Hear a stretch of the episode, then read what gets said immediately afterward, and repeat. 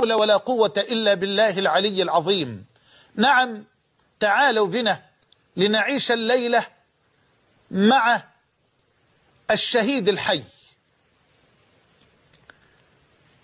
وتدبروا الليلة كل لفظة. تعالوا بنا لنعيش الليلة مع الشهيد الحي، مع الرجل الذي بشر بالجنة وهو في الدنيا، فهو أحد العشرة المبشرين بالجنة، وهو أحد الثمانية الذين سبقوا إلى الإسلام، وهو أحد الخمسة الذين أسلموا على يد أبي بكر الصديق، وهو أحد الستة من أصحاب الشورى الذي اختارهم عمر بن الخطاب،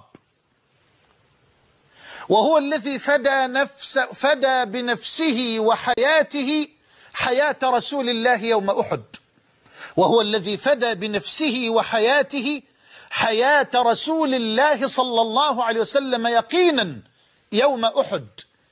إنه عملاق كبير وفارس جليل، إنه الفارس العفيف، إنه الصادق التقي النقي العابد، التاجر الصدوق الأمين، إنه صاحب واحد من الأعلام الشاهرة، صاحب الأحوال الزاهرة، الجواد بنفسه، الفياض بماله، الجواد بنفسه، الفياض بماله، الذي كان في الشدة والقلة لنفسه بذولا، وكان في السعة والرخاء بماله وصولا. إنه طلحة بن عبيد الله، إنه طلحة بن عبيد الله رضي الله عنه وأرضاه. هل تسمح لي أن أطرح هذا السؤال؟ هل تعرفون أيها الأفاضل عن طلحة شيئا؟ أرجو من إخواننا وأخواتنا وأولادنا وشبابنا وبناتنا في بداية هذا اللقاء أن يطرحوا على أنفسهم هذا السؤال، لنقف على عورة خطيرة وعلى جهل فاضح بأولئك الأئمة الأعلام من أصحاب النبي صلى الله عليه وسلم. ماذا تعرف عن طلحة بن عبيد الله رضي الله عنه؟ ذلكم الرجل الذي أسلم في أيام الدعوة الأولى. نعم، ففي الوقت الذي كان النبي صلى الله عليه وسلم يغرس فيه للإسلام جذورا في باطن الأرض لتصبح بعد ذلك أشجارا وارفة الظلال، لا على أرض مكة فحسب بل على الدنيا كلها، كان طلحة بن عبيد الله واحدا من أولئك السابقين الصادقين، من أصحاب الفطر السوية والقلوب التقية والعقول الزكية النقية والنفوس المستقيمة. تحدثنا كتب التاريخ، ولم أقف على سند صحيح لهذه الرواية، أن طلحة بن عبيد الله رضي الله عنه كان تاجرا أمينا صدوقا كبيرا من تجار مكة. خرج راهب، أي عابد من العباد، يسأل بين التجار: أفيكم أحد من تجار الحرمين أو من تجار الحرم؟ فقال طلحة بن عبيد الله: نعم، أنا من أهل الحرم، أنا من مكة. فقال له الراهب: لقد أظلكم زمان أحمد، زمان النبي الخاتم، فلا يفوتنك هذا الركب المبارك. سبحان الله، لن أقف طويلا أمام هذه الرواية، لكنني أعتقد اعتقادا جازما أن أهل الكتاب كانوا يعلمون يقينا بالنبي صلى الله عليه وسلم، كما قال ربنا جل وعلا: الذين آتيناهم الكتاب يعرفونه كما يعرفون أبناءهم وإن فريقا منهم لا يكتمون الحق وهم يعلمون. بل وقال ربنا جل وعلا حكاية عن نبي الله عيسى على نبينا وعليه الصلاة والسلام: وإذ قال عيسى ابن مريم يا بني إسرائيل إني رسول الله إليكم مصدقا إني رسول الله إليكم مصدقا لما بين يدي من التوراة ومبشرا برسول يأتي من بعد اسمه أحمد ومبشرا برسول يأتي من بعد اسمه أحمد فلما جاءهم بالبينات قالوا هذا سحر مبين. فأهل الكتاب يعلمون النبي صلى الله عليه وسلم، فقد بشرت كتبهم، بشرت التوراة والإنجيل بمقدم ومبعث النبي الخاتم رسول الله صلى الله عليه وسلم. الشاهد أيها الأفاضل، عاد طلحة بن عبيد الله إلى مكة، وقد سمع الخبر في أرجاء مكة من أقصاها إلى أقصاها ومن شمالها إلى جنوبها. مكة كلها تتحدث عن خبر الدعوة الجديدة وعن نبوة محمد بن عبد الله، ويسأل طلحة بن عبيد الله أولا عن من؟ عن أبي بكر. هل عاد أبو بكر بتجارته وما حاله؟ قالوا نعم، وتابع محمدا على دينه. أبو بكر تابع محمدا على دينه؟ قالوا نعم. فقال طلحة لنفسه محمد وأبو بكر معه، وهو يعلم أن أبا بكر كان في الجاهلية صادقا عفا طاهرا لم يكذب قط، ولم تجرب عليه مكة كذبة، بل لم يشرب في الجاهلية خمرا قط، لا لأنها محرمة فلم تكن حرمت بعد، وإنما لأنه كان صاحب مروءة وكان صاحب شرف، لا يحب أبدا أن يشرب خمرا لتلعب الخمر برأسه لتضيع مروءته ومكانته بين قومه. فحرم الصديق الخمر على نفسه من هذا الباب، فله مكانته وله عقليته. فقال طلحة محمد وأبو بكر معه، فانطلق إلى أبي بكر. أما محمد بن عبد الله فبرلمان مكة بالإجماع قد خلع عليه لقب الصادق الأمين، لم يجربوا عليه كذبة طيلة أربعين سنة، فهل يا ترى لا يكذب عليهم طيلة هذه المدة ثم يكذب على ربه جل وعلا بعد الأربعين؟ هيهات هيهات، صلى الله على الصادق الأمين. وانطلق طلحة بن عبيد الله يسابق الزمن ويسابق الريح إلى من؟ إلى أبي بكر الصديق رضي الله عنه، الذي كان زهرة حقيقية لم تحبس عن الناس أريجها وعطرها، ولم يكن الصديق زهرة صناعية لم تحمل من عالم الزهور إلا اسمها، وإنما بمجرد أن شرح الله صدره للإسلام راح يبحث عن أصحاب الفطر السوية والقلوب النقية والعقول الزكية ليعرض عليهم دين الله وليبشرهم بمبعث رسول الله صلى الله عليه وسلم. وما أن وصل طلحة رضي الله عنه إلى بيت الصديق ولم يطل الحديث ولم يطل الحوار حتى عرض الصديق على طلحة الإسلام. وعلى الفور ينطلق طلحة بن عبيد الله رضي الله عنه مع أبي بكر الصديق إلى دار رسول الله صلى الله عليه وآله وسلم، وهنالك يمد طلحة يده ليبايع النبي صلى الله عليه وسلم على الإسلام، ليشهد شهادة الحق ولينطق قولة الصدق: أشهد أن لا إله إلا الله وأشهد أن محمد رسول الله. الله أكبر. وهنا وهنا ينتقل طلحة من أقصى مجاهل الشرك والوثنية إلى رحاب التوحيد والإيمان برب البرية وسيد البشرية صلى الله عليه وآله وسلم. وبعدها أيها الأفاضل يبشره رسول الله صلى الله عليه وسلم بالجنة. يا الله، أنا عاوز حضرتك تخلي بالك، يبشره رسول الله صلى الله عليه وسلم بالجنة. ما اعرفش حضرتك مستوعب معايا البشرى دي ولا ايه؟ هل استوعبتم هذه البشرى وهذه المنقبة؟ رجل في دنيا الناس، في دنيا البشر، هو على يقين مطلق أنه من أهل الجنة. أسأل الله أن يوصل إلى قلوبنا هذه المعاني. قال صلى الله عليه وسلم كما في الحديث الصحيح الذي رواه أحمد في مسنده والترمذي في سننه وغيرهما من حديث سعيد بن زيد وعبد الرحمن بن عوف رضي الله عنهما، أن النبي الصادق صلى الله عليه وسلم قال: أبو بكر في الجنة،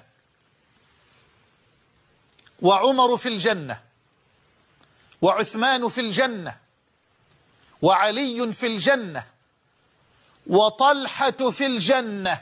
الله أكبر، وطلحة في الجنة. خلاص انتهى الأمر، قضي الأمر.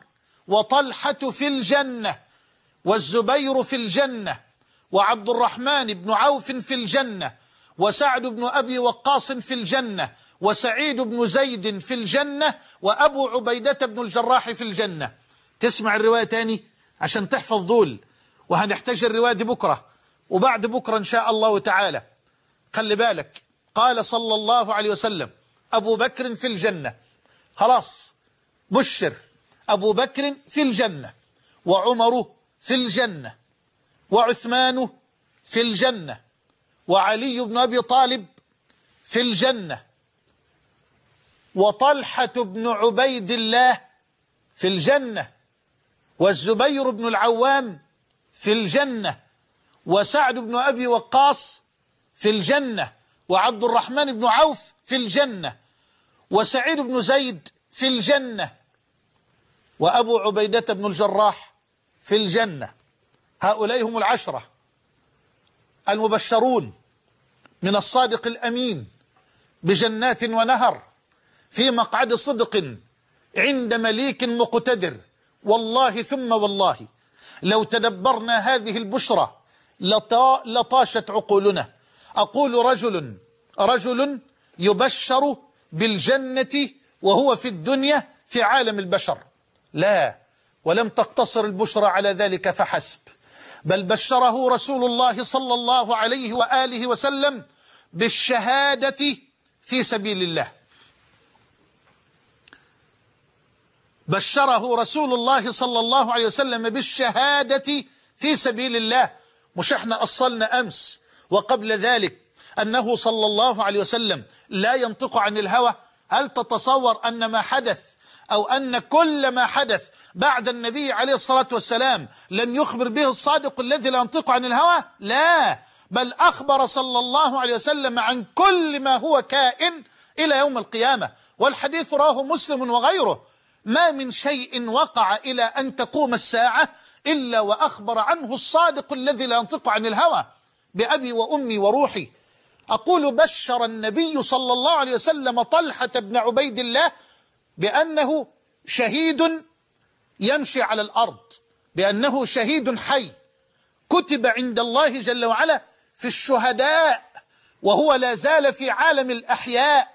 والله العظيم لو تدبرنا هذه المنقبة لكادت عقولنا أن تطيش. خلي بالك، هبين لك المقدار المنقبة دي دلوقتي. قال صلى الله عليه وسلم، والحديث رواه مسلم وغيره من حديث أبي هريرة رضي الله عنه، أنه صلى الله عليه وآله وصحبه وسلم كان يوما على جبل حراء، على جبل حراء. هذا الحديث رواه الإمام مسلم في فضائل الصحابة. صعد النبي صلى الله عليه وسلم يوما على جبل حراء فرجف الجبل، تحرك الجبل، فتحرك الجبل فقال عليه الصلاة والسلام: أسكن حراء. هكذا، أسكن حراء. هنالك أثبت أحد، هنا أسكن حراء، فما عليك إلا نبي أو صديق أو شهيد.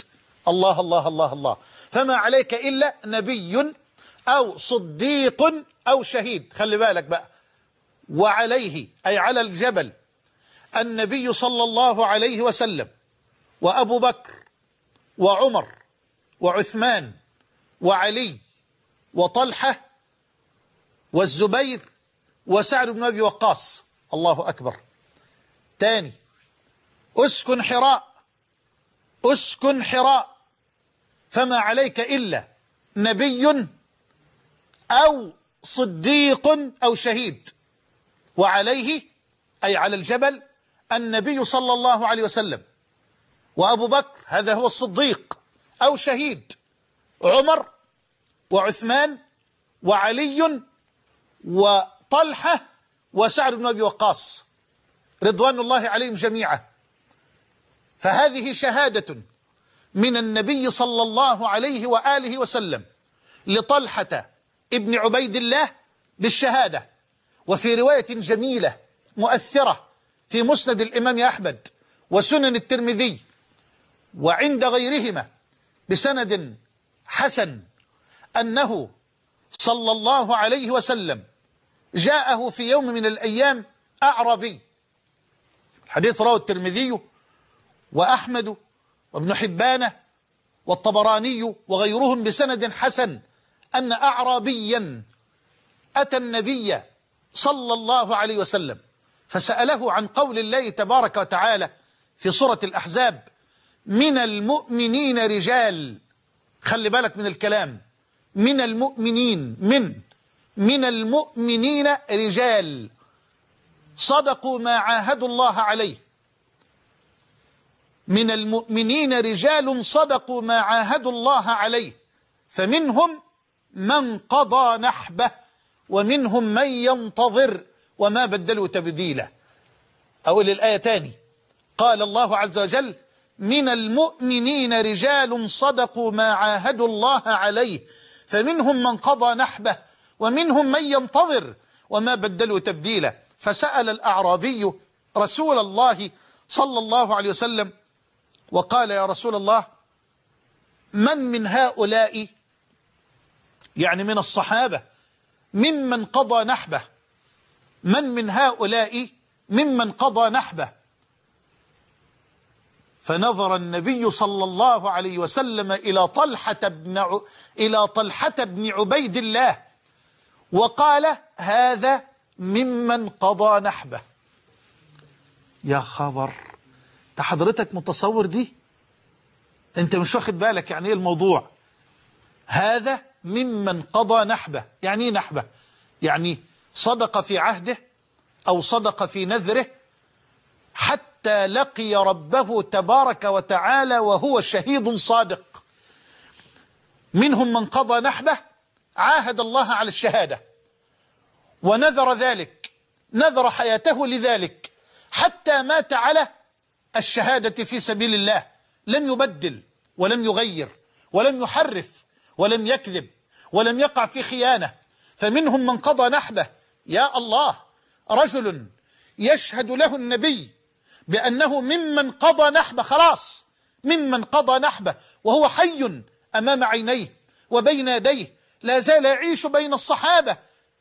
يا مسلمون، يا مسلمون، رجل يعرف خاتمته. يا الله، والله الذي لا إله غيره تخلع القلب. رجل يعلم خاتمته، خلاص علم طلحة بن عبيد الله الخاتمة، خلاص ممن قضى نحبه، ممن لقي ربه جل وعلا وهو صادق في عهده وفي نذره وفي شهادته وفي وعده الذي وعد ربه به وفي عهده الذي عاهد عليه ربه جل وعلا. خلاص ضمن الخاتمة.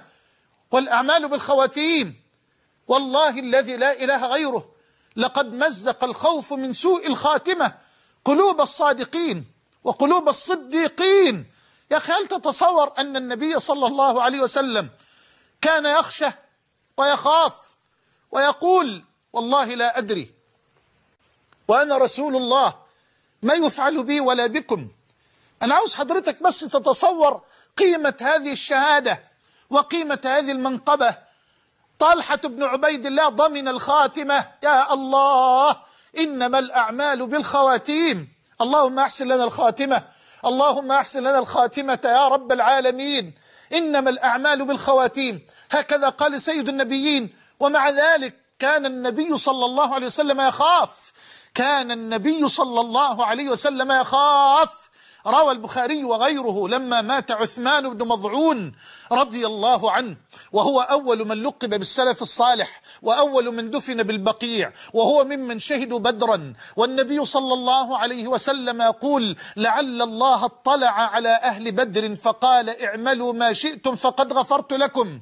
وفي رواية في مسند الإمام أحمد ضعف سندها الشيخ الألباني رحمه الله، وصحح سندها العلامة أحمد شاكر رحمه الله. لما مات عثمان بن مظعون ذهب إليه النبي صلى الله عليه وسلم وقبله بين عينيه وبكى حتى سالت دموع النبي على خدي عثمان رضي الله عنه إلى هذا الحد. نعم. ومع ذلك لما مات قالت امرأة من الأنصار يقال لها أم العلاء: رحمة الله عليك أبا السائب، شهادتي لك، أو في لفظ شهادتي عليك، أن الله أكرمك. فسمعها النبي عليه الصلاة والسلام وقال: يا أم العلاء، وما يدريك أن الله أكرمه؟ يا الله، وما يدريك أن الله أكرمه؟ قالت: سبحان الله، فمن يا رسول الله؟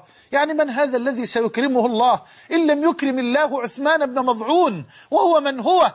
فقال صلى الله عليه وسلم: أما هو فقد جاءه اليقين، يعني الموت، وإني لأرجو له الخير. ثم قال: بأبي وأمي وقلبي وروحي، والله ما أدري، وأنا رسول الله ما يفعل بي ولا بكم. والله ما أدري وأنا رسول الله ما يفعل بي ولا بكم.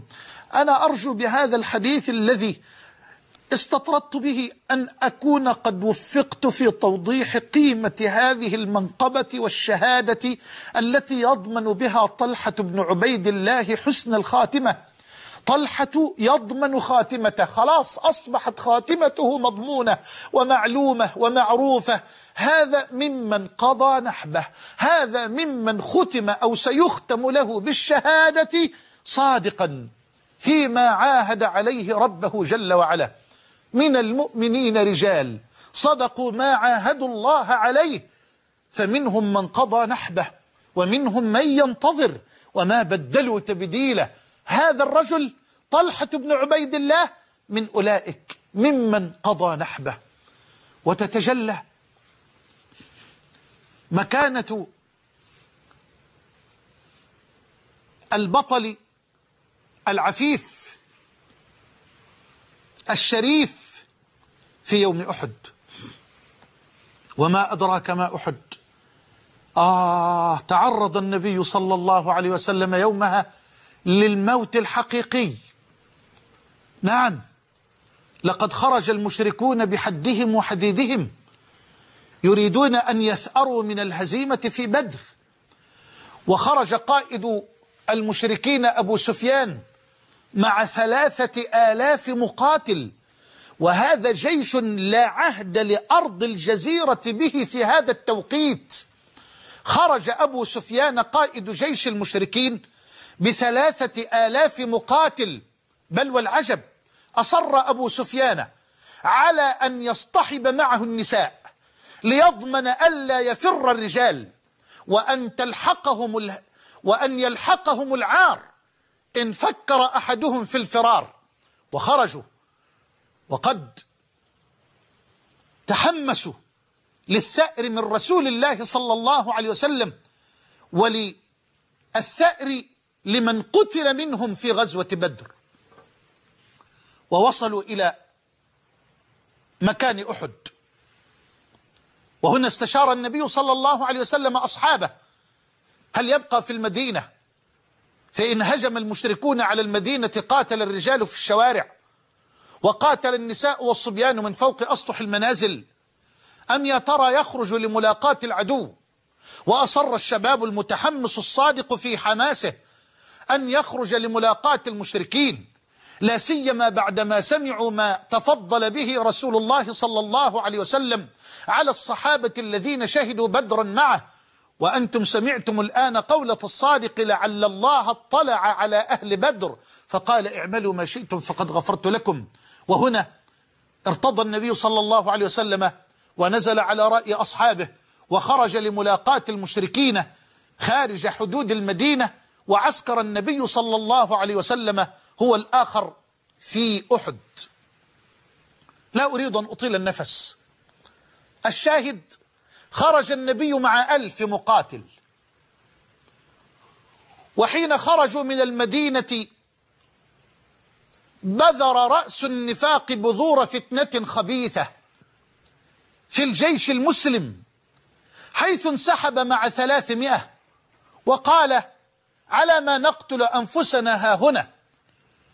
ودبت الفتنة في الصفوف لولا أن الله سلم، وكادت بعض القبائل بكاملها أن تنسحب، إذ هم الطائفتان منكم أن تفشلا والله وليهما، كادت الفتنة أن تشتعل لولا أن الله عز وجل ثبت قلوب أصحاب رسول الله، وثبت النبي في سبعمائة والمشركون في ثلاثة آلاف مقاتل.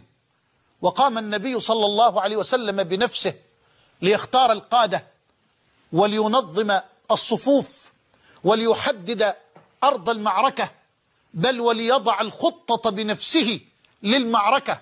خلي بالك، فمحمد صلى الله عليه وآله وسلم رسول رسول يتلقى الوحي من السماء ليربط الأرض بالسماء بأعظم رباط وأشرف صلة. ومحمد صلى الله عليه وسلم رجل حرب نعلنها بملء أفواهنا، رجل حرب يضع الخطط بنفسه ويقود الجيوش بنفسه ويخرج في البعوث والسرايا بنفسه، بل إذا فر الأبطال والشجعان وحمي الوطيس واشتدت المعارك وصمتت الألسنة الطويلة وخطبت السيوف والرماح على منابر الرقاب، قام الحبيب المصطفى بنفسه ينادي بأعلى صوته ويقول أنا النبي لا كذب، أنا ابن عبد المطلب، أنا النبي لا كذب، أنا ابن عبد المطلب. ومحمد صلى الله عليه وسلم رجل سياسة، أقام للإسلام أمة من فتاة متناثر وسط صحراء تموج بالكفر والجهل موجة، فإذا هي بناء شامخ لا يطاوله بناء في مدة لا تساوي في حساب الزمن شيئا على الإطلاق. ورسول الله صلى الله عليه وسلم رجل عابد خاشع خاضع أواب، كأنه ما خلق إلا للعبادة. وقف بين يدي ربه حتى تفترت قدماه، فلما قيل له أولم يغفر الله لك ما تقدم من ذنبك وما تأخر، فقال أفلا أكون عبدا شكورا. وهو رجل دعوة، أخذت الدعوة وقته وعرقه ودمه وراحته، وقال له ربه من ساعتها الأولى يا أيها المدثر قم فأنذر، فقام ولم يذق طعم الراحة حتى لقي ربه جل وعلا ومولاه. وهو رجل إنساني من طراز فريد، ما عرفت الدنيا ولن تعرف لإنسانيته ولا لرحمته مثيلة. تأخذ الأمة بيده وينطلق الحبيب معها ليقضي لها حاجتها، ولا يفارق النبي الأمة حتى تفارق الأمة رسول الله، كأنه ما خلق إلا ليضمض جراح المجروحين، إلا ليمسح دموع البائسين، إلا ليذهب آلام المتألمين. نعم، رسول الله صلى الله عليه وسلم القدوة الطيبة والمثل الأعلى، الذي بعثه الله جل وعلا ليبين لأهل الأرض أن منهجه تبارك وتعالى منهج قابل للتطبيق، ليس للتنظير السالب ولا للثقافة الذهنية الباهتة الباردة. الشاهد أيها الأحبة، قام النبي صلى الله عليه وسلم بنفسه ليختار القادة ولينظم الصفوف وليضع الخطة المحكمة للمعركة. انتبه معي، نظر النبي عليه الصلاة والسلام إلى أرض المعركة نظرة القائد، نظرة القائد الموفق المسدد، وجعل على جبل يعرف بجبل الرماة خمسين رامية ممن يجيدون الرمية بالسهام والنبال، وجعل أميرا عليهم عبد الله بن جبير رضي الله عنه.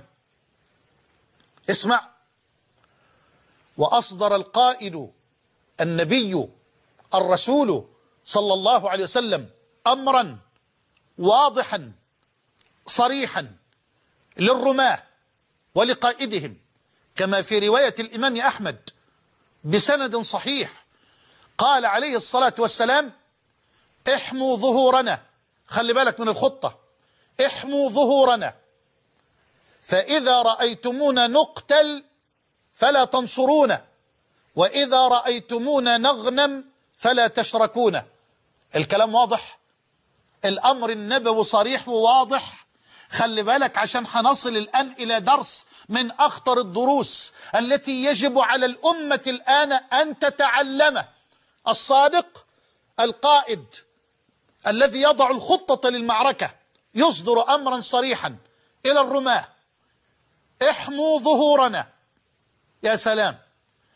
وإذا رأيتمونا نقتل فلا تنصرونا، مالكوش دخل بالمسألة دي، ده مش دوركم، أنتم أصحاب دور محدد ووظيفة معلومة لا تتخلوا عنها طوال المعركة. إذا رأيتمونا نقتل فلا تنصرونا، وإذا رأيتمونا نغنم فلا تشركونا. أمر واضح، خلاص خلاص انتهى الأمر وبدأت المعركة، بل وإن شئت فقل وحسمت المعركة. نعم، حسمت المعركة، وأنا لا أقول ذلك من عندي، من باب العاطفة الفياضة الجياشة لسيدنا رسول الله صلى الله عليه وسلم ولأصحابه الأطهار، لا، بل لقد روى البخاري من حديث البراء بن عازب رضي الله عنه قال، يقول البراء في حديثه: فلما لقيناهم انهزموا انهزموا ورأينا النساء يشتددن في الجبل كشفنا عن سوقهن قد بدت خلاخلهن. انتهت المعركة، فر الرجال فرار الفئران، وفر النساء الذين أخذهم أبو سفيان ليكونوا في ظهور الرجال حتى يضمن عدم فرار الرجال، لكن الكل فر أمام هذه الضربات الطاحنة الساحقة للصادقين المؤمنين. وما أروع وأجمل قول رب العالمين: إذ تحسونهم بإذنه، أي تقتلونهم قتلا ذريعا. الآية صريحة واضحة، وفر الرجال وفر النساء.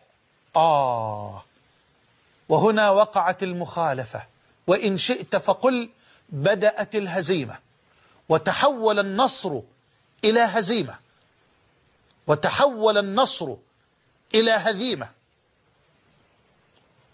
حتى إذا فشلتم وتنازعتم في الأمر وعصيتم من بعد ما أراكم ما تحبون، منكم من يريد الدنيا ومنكم من يريد الآخرة.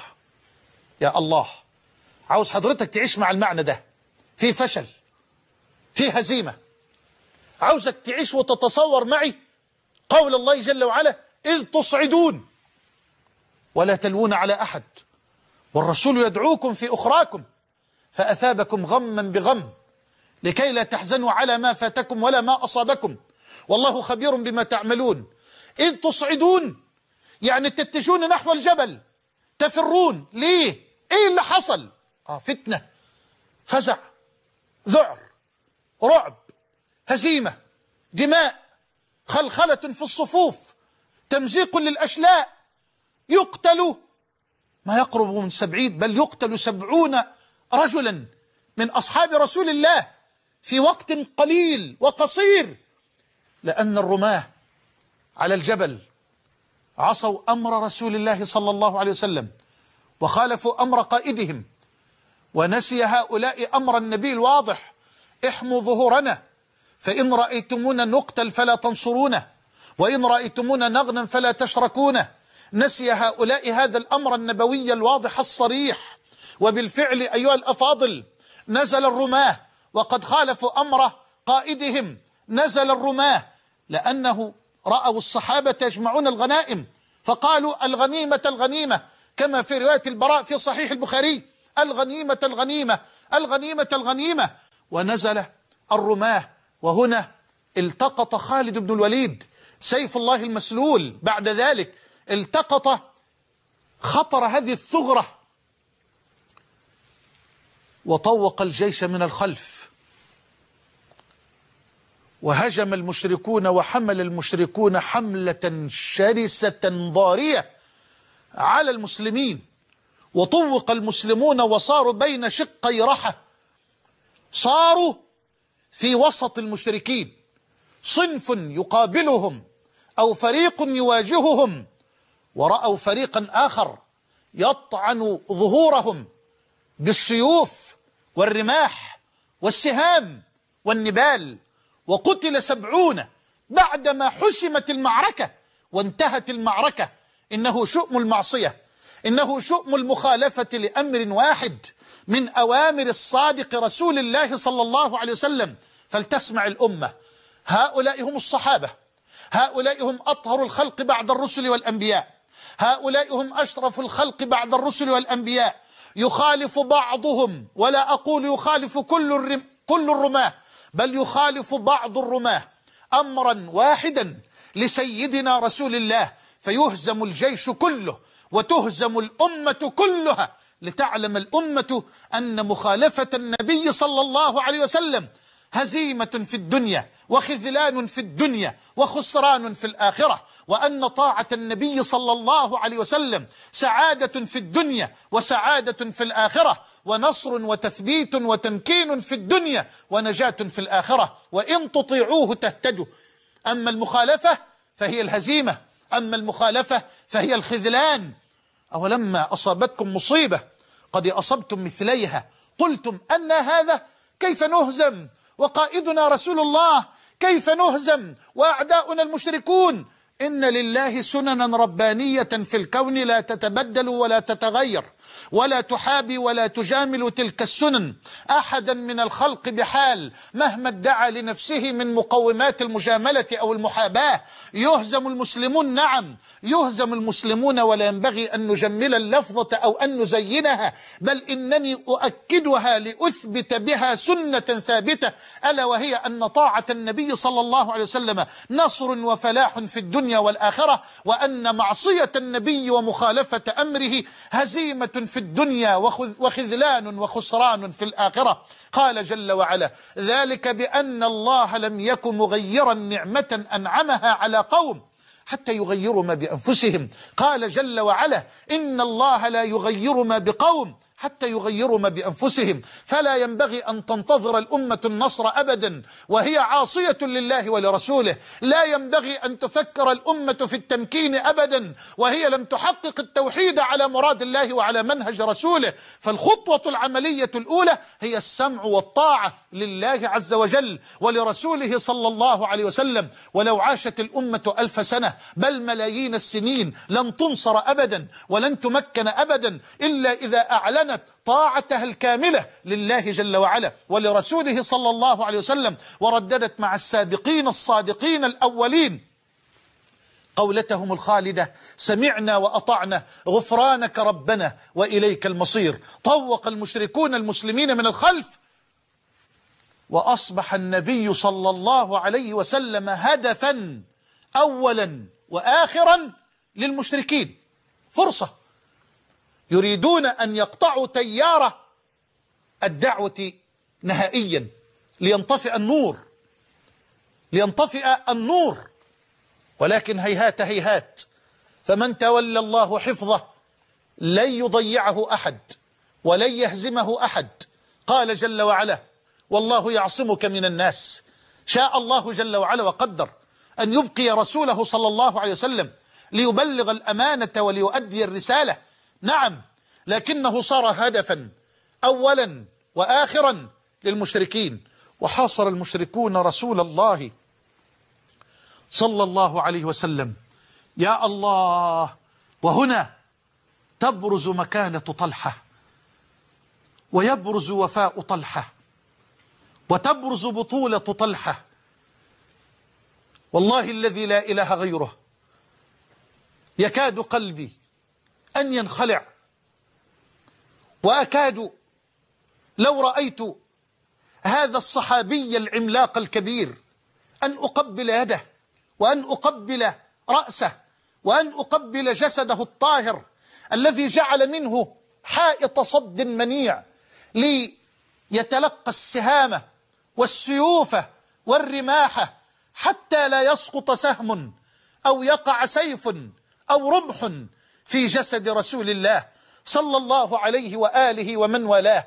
نعم، لقد شكل طلحة سربالا من الحب من الوفاء، ضم في هذا السربال رسول الله صلى الله عليه وسلم، حتى قال النبي يومها كلمة من أجمل ما قيل ومن أروع ما قيل، قال عليه الصلاة والسلام: أوجب طلحة أوجب طلحة أوجب طلحة، أي وجبت له الجنة. وجبت وجبت له الجنة، أيوة، لأنك ما تعرفش الموقف.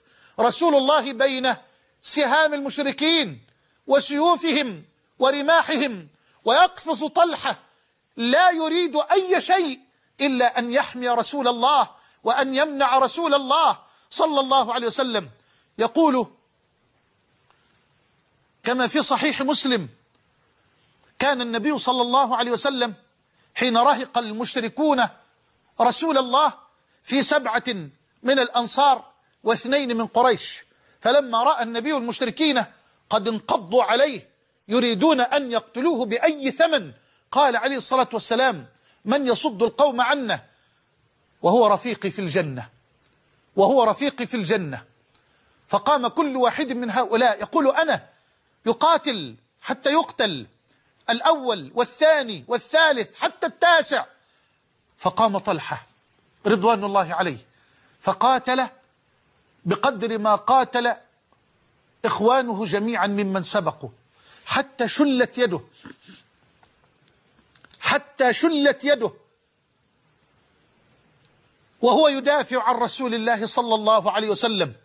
روى البخاري عن قيس بن حازم قال: رأيت يد طلحة رأيت يد طلحة بن عبيد الله شلاء شلاء، شلت يده، وقى بها رسول الله صلى الله عليه وسلم يوم أحد، بل لقد حمل النبي صلى الله عليه وسلم على ظهره لما أرهق النبي وشج وجهه وكسرت رباعيته ونزفت الدماء الشريفة الطاهرة الزاكية من رسول الله، وتعرض للقتل الحقيقي. لا لا لا لا، بل لقد انتشر خبر قتله في الميدان بالفعل، وألقى بعض الصحابة السلاح وقالوا: قتل رسول الله صلى الله عليه وسلم. ومر عليهم أنس بن النضر رضي الله عنه، ذلكم الصادق الأمين، وحديثه في الصحيحين، فقال: لما ألقيتم السلاح؟ قالوا: قتل رسول الله صلى الله عليه وسلم، فما نصنع بالحياة بعده. فقال أنس ابن النضر: قوموا فموتوا على ما مات عليه رسول الله صلى الله عليه وسلم.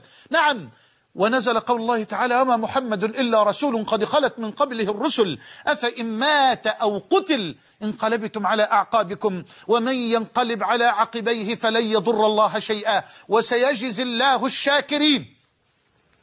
إلى هذا الحد، نعم، الدماء تنزف. وأنا أرجو أن تتصور معي أيها المسلم، وأنت يا أيتها المسلمة، تصور لو أنك ترى رسول الله صلى الله عليه وسلم في الميدان ودماؤه تنزف وهو يتعرض للقتل، ماذا تصنع؟ والله أنا أكاد أقسم بالله وأنا صادق أن في الأمة الآن من يبكي، أن في الإخوة الآن من يبكي، وأن في أخواتنا وأمهاتنا الآن من تبكي وتود والله أن لو وقت رسول الله بدمها بحياتها. ووالله من آبائنا وشيوخنا وشبابنا وأبنائنا من يقسم الآن بالله أن لو رأى قطرة دم واحدة تنزف على وجه رسول الله صلى الله عليه وسلم لم تصها بفمه ولوقاه بروحه ونفسه. والله أقسم بالله على هذا وأنا صادق إن شاء الله. في الأمة الآن من يود أن لو حمى رسول الله صلى الله عليه وسلم، لا أقول بماله، بل بروحه، بل بدمه، بل بنفسه. فما ظنك بهؤلاء الأطهار الأخيار الذين رباهم المصطفى صلى الله عليه وسلم؟ وكفى، ينقض طلحة كالأسد، نعم، يحمي رسول الله بجسده بروحه بدمه. حتى قال الصديق رضي الله عنه: كان إذا ذكر يوم أحد، يقول الصادق الصديق الذي تبوأ ذروة سنام الصديقية في الأمة، أبو بكر يقول ذلك يوم كله لطلحة. يا الله، شهادة مش ممكن يا إخوانا. أنا ما عندي كلمات أبدا أستطيع أن أعبر بها عن هذه الشهادة من الصديق. يقول إذا ذكر الصديق يوم أحد: ذلك يوم كله لطلحة، ذلك يوم كله لطلحة. يقول الصديق: كنت أول من وصل إلى النبي صلى الله عليه وسلم حين راهقه المشركون، حين اجتمع عليه المشركون، أنا وأبو عبيدة ابن الجراح. الصديق سابق أيضا، أبو بكر سابق أيضا، حتى في الميدان، في ميدان البطولة والشرف. يقول: يا أحبابي، فلما وصلنا إلى النبي صلى الله عليه وسلم ودماء الحبيب تنزف، لقد حمله طلحة رضي الله عنه على ظهره، لأن رسول الله لا يستطيع، حمله صلى الله عليه وسلم على ظهره حتى أجلسه في مكان يعني يكاد طلحة أن يكون فيه مطمئنا عليه صلى الله عليه وسلم. ولما وصل أبو بكر وأبو عبيدة إلى رسول الله، نسي الصديق آل... نسي الرسول آلامه، وتحمل على جراحه، ونسي دماءه التي تنزف، وقال لأبي بكر ولأبي عبيدة: دونكم أخاكم، دونكم أخاكم، دونكم أخاكم، يعني أدركوا طلحة. يا الله، أدركوا طلحة بن عبيد الله. ينسى رسول الله صلى الله عليه وسلم نفسه، وينسى دمه، وينسى ألمه، ويأمر أبا بكر وأبا عبيدة أن ينطلق إلى طلحة ابن عبيد الله رضي الله عنه.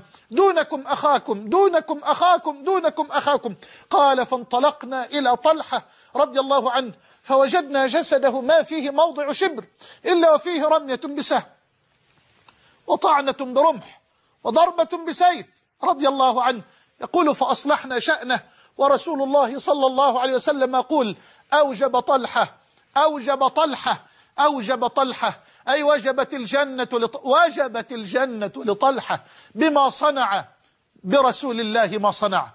رضي الله عنك يا طلحة، وهنيئا لك يا طلحة، وجزاك الله عنا وعن رسول الله وعن الأمة كلها خير الجزاء. كاد النبي يقتل فعلا في أحد لولا أن من الله عليه بطلحة وبسعد بن أبي وقاص رضي الله عنه وأرضاه، الذي قال له النبي: ارم فداك أبي وأمي. وسنقف ليلة وسنقضي ليلة مع سعد بن أبي وقاص رضي الله عنه. أوجب طلحة بما صنع برسول الله صلى الله عليه وسلم ما صنع. طلحة هذا أيها الأفاضل يشهد كل الغزوات مع رسول الله صلى الله عليه وسلم، لم يتخلف إلا في بدر، وكلفه رسول الله صلى الله عليه وسلم مع سعد بمهمة أخرى قام بها على أكمل وجه وأدياها خير أداء.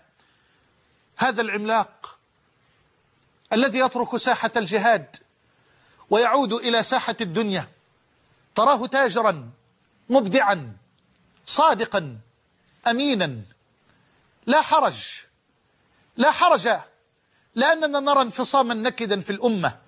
فالبعض يقول: هذه نقرة وهذه نقرة. لا يا أخي، شخصية المسلم متكاملة. فهو في التجارة إن كان تاجرا تراه تاجرا صادقا، في الوقت ذاته تراه خلف رسول الله في الصلاة يبكي، وفي الليل يتململ بين يدي الله كتململ العصفور المبلل بماء المطر، وهو في ساحة الجهاد تراه بطلا يقدم روحه ودمه فداء لله ولرسول الله صلى الله عليه وسلم، وهو مع زوجته وأولاده تراه كريما رحيما أبيا لطيفا ودودا ممازحا بالحق والصدق، لا يقول إلا الحق ولا يقول كذبا. هذه شخصية واحدة وليست شخصيات متعددة. هذه شخصية المسلم الفاهم، شخصية المسلم الواعي، الذي يعلم مراد الله ومراد رسول الله، الذي يعرف قول رسول الله: اللهم أصلح لي ديني الذي هو عصمة أمري، وأصلح لي دنياي التي فيها معاشي، وأصلح لي آخرتي التي إليها معادي، واجعل الحياة زيادة لي في كل خير، واجعل الموت راحة لي من كل شر. هذا هو المؤمن، هذا هو سيد المؤمنين وسيد المرسلين وإمام الصديقين والصادقين وإمام النبيين وقائد الغر الميامين. يبين منهجه في الدنيا: اللهم أصلح لي ديني الذي هو عصمة أمري، وأصلح لي دنياي التي فيها معاشي، وأصلح لي آخرتي التي إليها معادي، واجعل الحياة زيادة لي في كل خير واجعل الموت راحة لي من كل شر. كان طلحة تاجرا صدوقا حقق من تجارته أرباحا طائلة، ومن ثم تراه منفقا سخيا بذولا ينفق ماله لله تبارك وتعالى يبتغي بذلك وجه الله عز وجل. لا أريد أن أطيل فلقد انتهى الوقت، ولا حول ولا قوة إلا بالله العلي العظيم. تدخل عليه امرأته الموفقة بنت الموفق أم كلثوم بنت أبي بكر الصديق رضي الله عنها ورضي الله عن أبي بكر، فتراه مغتما يوما فتقول له: يا طلحة، يا أبا محمد، هل رابك شيء من أهلك؟ هل ضايقناك؟ هل أحزناك؟ هل فعلنا شيئا لا يرضيك؟ ما أشرفها وما أكرمها رضي الله عنها وأرضاها. ولا أستكثر هذا على أم كلثوم، فهي من هي؟ هي بنت من؟ هي بنت الصديق الذي ترعرعت في بيت الصدق وسقيت بمداد الإسلام والوحي. نعم، هل رابك شيء من أهلك يا أبا محمد؟ قال: لا والله، نعم خليلة الزوج المسلم أنت، نعم خليلة الزوج المسلم أنت. وحديث رواه الطبراني وغيره ورجاله الثقات. نعم خليلة الزوج المسلم أنت، يعني أنت نعم الزوجة وأنت أوفى الزوجة. قالت: فما الغم؟ لماذا الغم والحزن هذا؟ ما الذي غمك؟ فقال طلحة: مال عندي، مال كثير وفير غمني. لا حول ولا قوة إلا بالله. رسالة لأهل الأموال، لرجال الأعمال، أقول لهم: والله لو جلستم وعدتم إلى الوراء قليلا عشرين سنة أو ثلاثين سنة على الأكثر، وقلت لأي أخ فاضل وأي والد حبيب لي منكم: أسألك بالله لو جلست وتذكرت وعدت إلى الوراء ثلاثين سنة وقيل لك تمنى تمنى على الله جل وعلا، أسألك بالله هل كنت تستطيع أن تتمنى عشر ما أنت فيه الآن من الخير والفضل؟ فأنفق وأدي حق الله جل وعلا وأنت في شهر الجود وشهر الإنفاق. لا تنسى الفقراء في فلسطين، ولا تنسى الفقراء في العراق، ولا تنسى الفقراء في الصومال، ولا في السودان، ولا في الشيشان، ولا في أفغانستان، ولا في أي مكان من بلاد الإسلام، فهناك الآن ورب الكعبة من يبيت بغير عشاء، ومن لا يجد قيمة الدواء، ومن لا يملك قيمة الكساء، بل ومن يبيت في العراء. ولا حول ولا قوة إلا بالله. في الوقت الذي يملك فيه قليل قليل من الناس بالمقارنة إلى أعداد الأمة الهائلة الأموال الطائلة التي إن أقسمت وقلت قد لا يعرف كثير من أصحابها أرقامها ولا أعدادها، فأنا صادق إن شاء الله تعالى. طلحة بن عبيد الله قال: مال عندي غمني. فقالت: ولم الغم؟ إن أصبحت فأقسمه بين أهلك. خلاص انتهت المشكلة. فلما أصبح الصباح قسم هذا المال في أهله وأنفق واستراح وأراح وسعد وأسعد. أيها الأفاضل، المال ظل زائل وعارية مسترجعة، والدنيا دار صدق لمن صدقها، ودار غنى لمن فهم عنها، ودار نجاة لمن تزود منها، فهي مصلى أنبياء الله ومتجر أولياء الله ومهبط وحي الله. ربحوا فيها الرحمة واكتسبوا فيها الجنة. إن لله عبادا فطنا طلقوا الدنيا وخافوا الفتنة، نظروا فيها فلما علموا أنها ليست لحي وطنا جعلوها لجة واتخذوا صالح الأعمال فيها سفنا. وها هو طلحة بن عبيد الله يقتل في موقعة الجمل، ولا حول ولا قوة إلا بالله. ويذهب إليه علي بن أبي طالب ويجلسه في حجره ويمسح التراب عن وجهه وعن رأسه ويقول: عزيز علي أبا محمد أن أراك مجندلا في التراب. ثم يبكي علي ويقول: والله وددت أني قد مت قبل هذا اليوم بعشرين سنة. رضي الله عن طلحة، ورضي الله عن أصحاب رسول الله، وصلى الله وسلم وبارك على المعلم والمربي. وأرجو الله أن تأخذ الأمة العظة وأن تتعلم الأمة العبرة من أولئك الأطهار، من أئمة الهدى ومصابيح الدجى. أقول قولي هذا وأستغفر الله العظيم لي ولكم، وصلى الله وسلم وبارك على نبينا محمد. وعلى آله وصحبه وسلم، والسلام عليكم ورحمة الله وبركاته. مصابيح الدجى زين الرجال.